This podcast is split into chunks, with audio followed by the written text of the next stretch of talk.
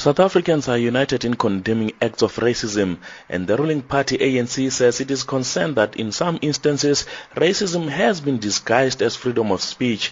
This was sparked by KZN-based realtor Penny Sparrow when she referred to black people as monkeys. Tensions increased as more racist posts emerged on social media platforms such as Twitter and Facebook. ANC Secretary General Gwede Mantashe says the country cannot afford to be taken back to the apartheid era.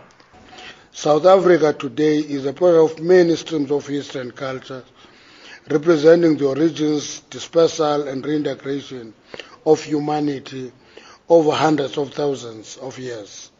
Our constitutional democracy and indeed our inherent values as a nation are founded on the need to heal the divisions of the past and establish society based on democratic values, social justice, and fundamental human rights. The struggle against apartheid was a struggle against uh, racism in the main.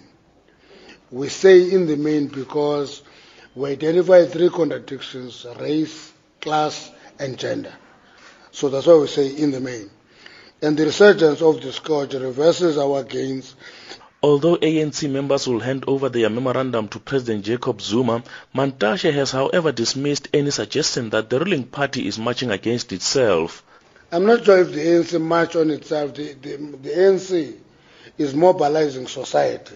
Now, if I must stretch the interpretation of ANC marching itself is that mass mobilization and mass work must be the preserve of opposition forces. The ANC must never mobilize because it is an incumbent government. That is the interpretation of a question of an ANC marching to itself. The ANC has, must continue mobilizing society around issues. That's why we, we, we are emphasizing that this is not a protest march. It is a march that mobilizes society to start a conversation. The ANC Secretary General has since appealed to members of the public to support their march.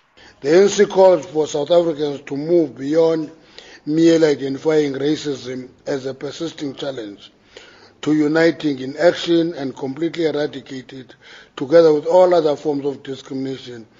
In the same way our people were united against uh, apartheid. The ANC seeks to mobilize all South Africans black and white to contribute to the ongoing transformation of our country Meanwhile, the Tshwane Metro Police has warned of traffic disruptions in the CBD between 9 in the morning and 4 in the afternoon due to the march. I'm Amos Phago in Pretoria.